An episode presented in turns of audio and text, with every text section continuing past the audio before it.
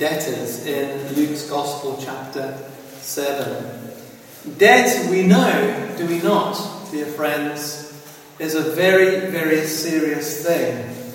And I speak from experience that uh, there was a period in my life where debt really started to spiral out of control. And, and debt can really be ruinous to our lives. The, when debt starts to spiral out of control, it can lead to sleepless nights. It can lead to a loss of health. It can, of course, cause stress and anxiety. And that can, of course, affect not only us, but others as well. And so debt is a, is a serious thing. Although our culture, of course, in our culture, it's often, we don't seem to treat it that way. Because, of course, we live far beyond our means in the West, and many nations uh, are greatly in debt because we live in this kind of credit card culture where we, we don't really treat debt seriously. But, of course, it gets to the point where if it starts to spiral out of control, it can be ruinous to our lives. When the, the, the bankrupt, bankruptcy letter comes, or when the bailiffs come, it can start to be ruinous.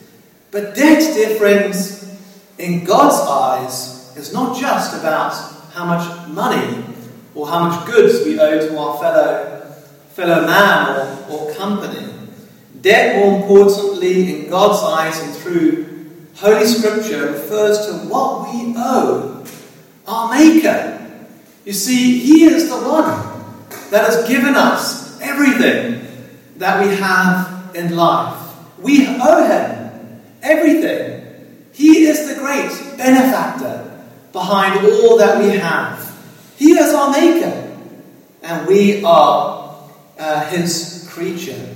We'll speak more about that a bit later. And hence, really, the Lord's Prayer and forgive us our debts. Now, friends, our parable begins today in verse 41, where the Lord Jesus speaks these words There was a certain creditor which had two debtors. The one owed 500 pence, which in those days was a great, a great amount and the other 50. And so the creditor here, well, a creditor really is, is a person who owes, uh, who, sorry, to whom a sum of money is due, or, or goods are due, or something is due to that person. And so if we're in credit, we're in the green, aren't we? Uh, we're not in debt. If we're in debt, we really are in the red. We owe something to the creditor. And it is abundantly clear from this parable, as with other parables the Lord Jesus spoke of, that the certain creditor here is indeed the Lord Jesus Christ, the Lord God Himself. A certain creditor, a certain man in the parables, a certain farmer, it is the Lord God Himself. It is also clear that the two debtors described in today's parable refers to the varying degrees of sinners that we see in the world. The sinner that I am, the sinner that you are. There's varying degrees of sinners. There are notorious sinners, which we see very clearly in today's parable. This woman, this woman who was known by Simon's words throughout the city, she was a notorious sinner.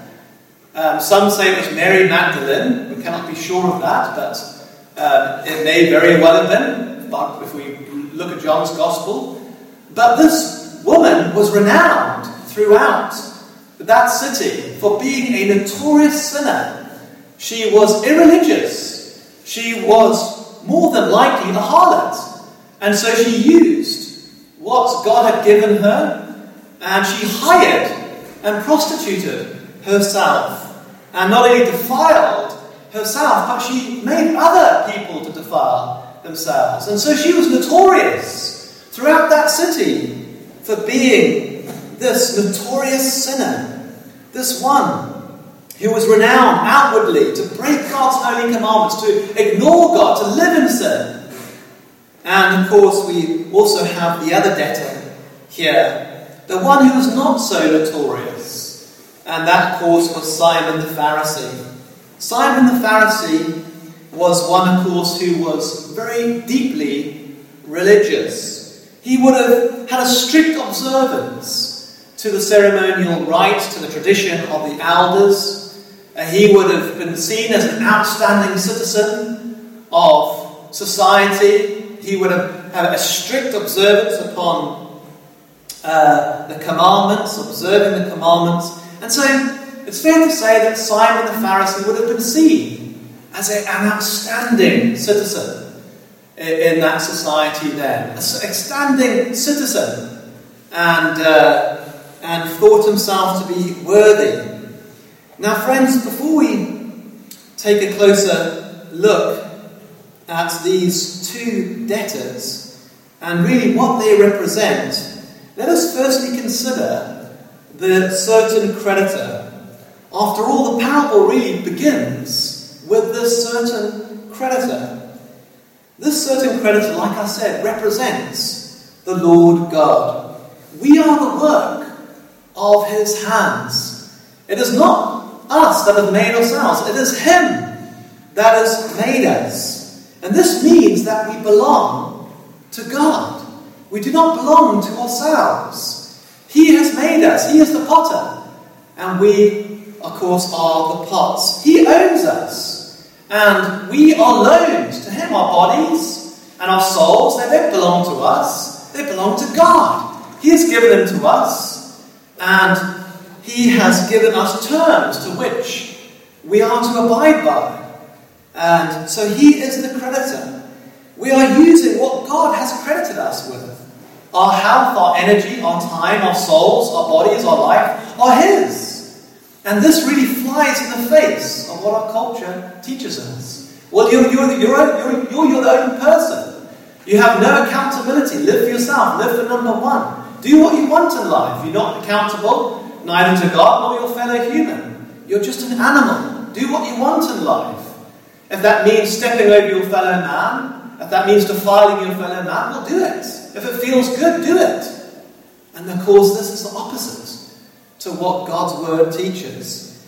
That it is God that owns us, that we are accountable to our Maker, that He is the certain creditor, and one day we will all stand before God and have to give an account to the lives and the souls, more importantly, the everlasting souls that He has given us. How we've used what God has given us, whether we've abused what God has given us. And so, friends, we are on loan. Our souls and our, more, our bodies, more importantly, our souls, that which is precious, that's which our body encases, they, they are on rent, they're on lease to us. And one day it will be required of us how we've used what God has given us. If we've truly been good stewards of what good of what God has given, we owe God everything. Like I said, He is the great benefactor behind all that we have. My life, my time, my energy, my money, everything that I have, my wife, my children, everything. It belongs to God. He is the giver. He provides the sunshine and the rain. He provides me with food. He sustains my every breath. It is Him. In Him I, I live and I breathe. And without Him, I will perish. Do I acknowledge God in this respect? Do I praise God in this respect? Do I seek His face and His blessing in this respect? Well, we, we see here from the first debtor described in today's parable this poor woman, this renowned woman throughout the city, of a, a, great debt that she was in 500 pence. She was in a great debt. And we see what this represents. And of course, this represents the first debtor, like this woman, all notorious sinners. Like this woman, who, like I said, was known throughout the city to be a great sinner, a harlot, one that enticed men, one that trampled all over God's laws, that abused what God had given her for many, many years. But you see, we see something amazing happening in today's account. Something happened to this woman's heart and to this woman's soul. Her eyes, which she often would have used to draw men's attention, those eyes, we see, don't we, that would have been painted and makeup to put in, to highlight, to capture men with their eyes. Will we see here in today's parable they were full of tears. They were full of brokenness, as it were, full of tears, which she watered, as it were, and washed the feet of the Saviour Christ. Something was happening to this notorious sinner. Her hair, which she would have normally beautified, as it were, and adorned and beautified to draw men's hearts to her features and to her body, as it were. Well, now she's using that hair, that beautiful uh, hair that she adorned. Well, now she's using that to scrub the Saviour's dirty feet in that dusty land. She's pouring her heart out before the Lord, uh, completely broken, p- completely destitute, crying over her sin, her debt, watering the feet of the Saviour. And with her hair which you would normally have used to entice men's hearts, she's scrubbing the feet, as it were, of the Saviour, getting the dirt off the feet and, and with the tears wiping it, as it were.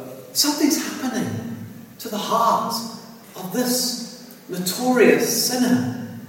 And her body, which in no, no doubt in days past was as, as the attire a harlot she would have been standing on the street corner, as it were. She would have used what God has given to uh, make other people sin, entice other men to sin, draw other people to rebel and sin, defile men.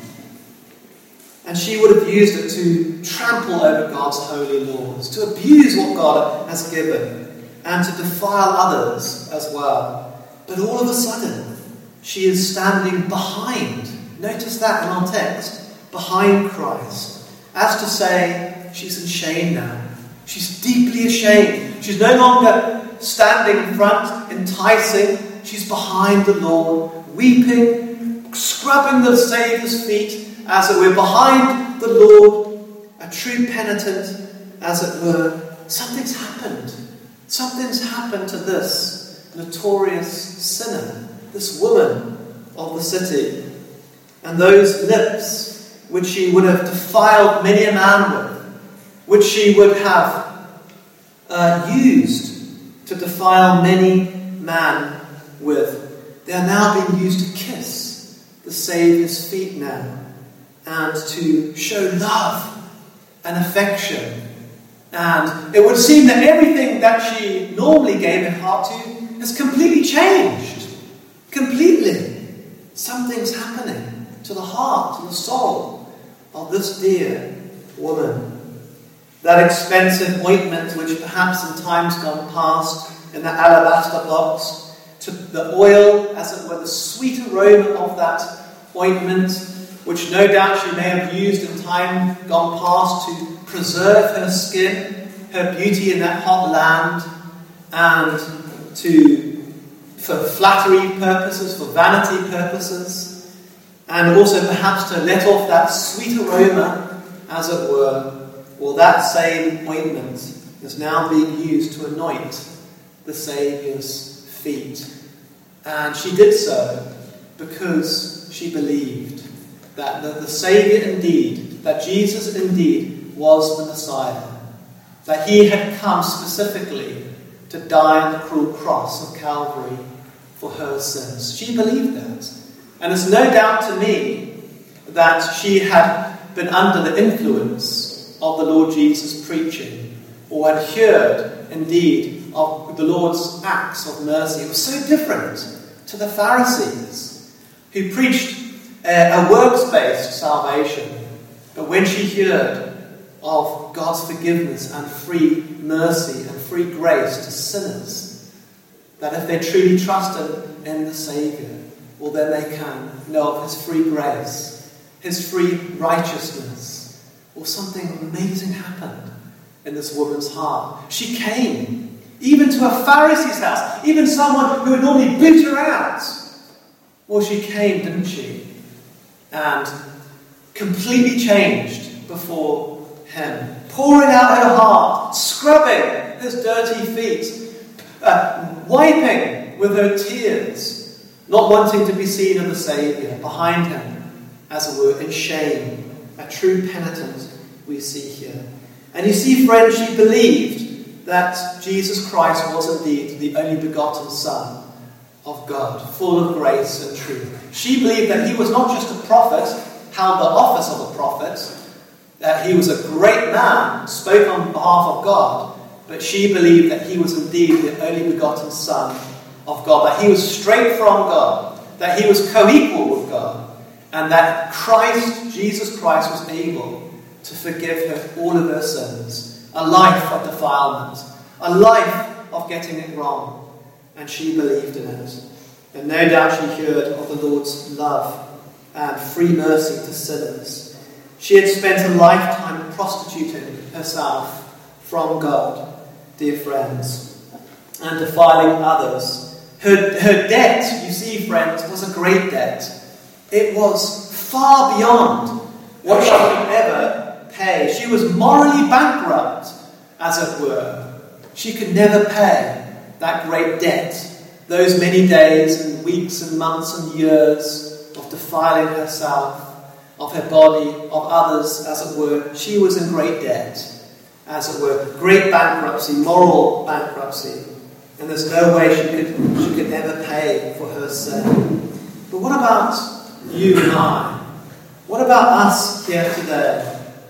There's, no matter how far, dear friends, we have strayed from the Good Shepherd of our souls, doesn't matter how far our sin and how great the dye of our sin has soaken in.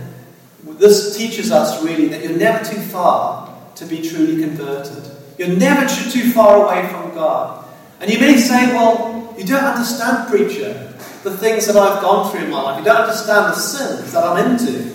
You don't understand how bad my condition is, how bad my heart is, what I've given my heart to, what I think about sometimes, what I do sometimes, maybe in secret, maybe when people are not looking. The things that I've, I've seen with my eyes, the pollution, the filth that I've given my heart to, it's not too bad. It's never, it's never, though, though you may be a great sinner, Jesus Christ is a great Saviour. If you truly believe that He is indeed the Son of the living God, dear friends, He is powerful enough to save you from every single sin. And so you see, friends, this first debtor, this renowned woman of the city, though her sins were many, dear friends, and though she loved much, she loved the creature more than the Creator and spent many a year doing so. Well, this woman believed in Jesus Christ by faith and that he would die for every single one, all of her sins, and that she would be justified by faith alone in Christ. And here we see the true doctrine of justification by faith alone. She believed that Jesus Christ was God. You know, during the week we met a number of Jehovah's Witnesses, and they do not believe that Jesus Christ was co equal with God. That, that Jesus Christ was the only begotten Son of God. And I had to challenge them. And I, and I say, if you're not born again, and they say, well, I'm not born again. If you do, do not believe that Jesus Christ is the Son of God and co equal with God, then you're still in your sins. You're not right with God. You're not, you're not, you can never justify yourself by your sin. You see, it must be Christ alone that justifies you. And we see this with this poor woman. She came into a house which she would normally be cast out of, and by faith, she poured out her heart to the Saviour, forsaking her sin, forsaking a lifetime of rebelling from God, and truly and heartily believing that in Christ, the Son of God, that, that all her sin would be justified, would be, would be cleansed with his precious blood. She knew that Christ was about to die for her sin. She knew that Christ, that Jesus Christ, was going to the cross. She believed in it. And that he would soon die and be punished for every single sin that, that she, had, she had ever committed and that she was ever committing and that she would in the future ever commit. Christ would have paid the full penalty. And that's why the Lord Jesus says, doesn't it? Your faith has saved you. You're, you're saved. And of course, from that moment onwards, she would have lived a life of obedience and trusted in the Lord. And that faith would have established the good works. So she here is justified in Christ alone. And hence the words of the Saviour in verse 50 Thy faith hath saved thee. Go in peace. And the second debtor, however, on the other hand, Simon the Pharisee, had no such assurance. Forgiveness was presented to him, forgiveness and pardon was open to him. He was a nice man. He was allowed, he invited Christ into his house. Most people would have thought of him to be a very good person. Forgiveness was open to him. The Lord, the Lord invited him, as it were. But he had no such assurance that his sins were forgiven or that he had true peace with God. And why is this? Why, why did not Simon have true assurance of his standing before Almighty God? Well, I believe there's two main reasons. Reason number one, he did not believe that Jesus Christ was the only begotten Son of God and that Christ alone can save him from his sins. He did not truly love God with all of his heart and soul and strength. Though he called him Master, and though he invited Christ into his house, he could not even bring himself to acknowledge uh, the Lord Jesus, even as Christ's messenger, as the office of a prophet. He could not even come to acknowledge Christ as a prophet. Of course, he was more than a prophet, he was God, the Son of God, come to save sinners.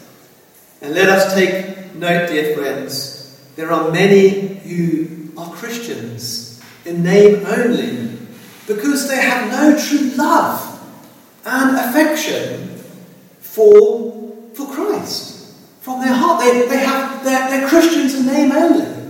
They have no true love and affection for Christ and His words, for eternal, for the eternal salvation that He has wrought. Just think about that. This lady here, she knew what God had done in her life, that she was saved and converted for eternity.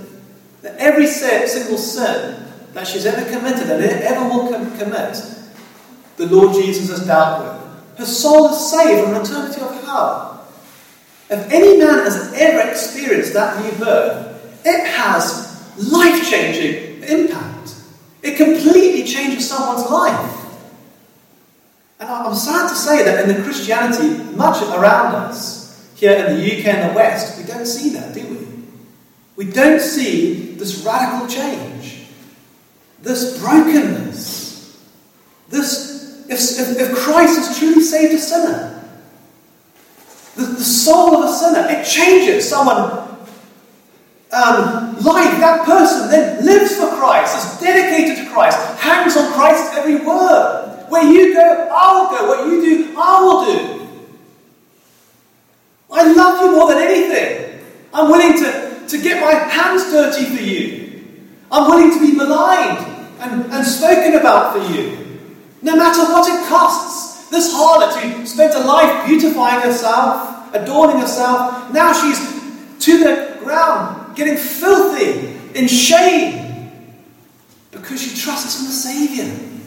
Because Christ's salvation meant everything to her. That's so indifferent, isn't it? To the worldly, nominal Christianity we see around us. The words of Matthew's, Matthew 15 8 really ring true of this. This people draweth nigh unto me with their mouth, and honoureth me with their lips, but their heart is far from me. They say I'm a Christian. They say, Lord, Lord, I've done all these things. I go to church. I'm a, I'm a good person. I don't swear. I do all these things. But really, their, their, their, their Christianity is not a heartfelt one. Christ is not first in their hearts. They're justifying themselves by their church attendance, by not swearing. I'm not, I'm not, I used to do things, but I, I don't swear anymore. I don't, but that's, but that's not the point. The point is, is Christ first? Do I love him more than anything? Like this woman, is my affection pouring out to him? He's saved my soul for eternity. That's what he's come to do. And that means everything. The, this world, perish my affections to this world. Christ, my Saviour.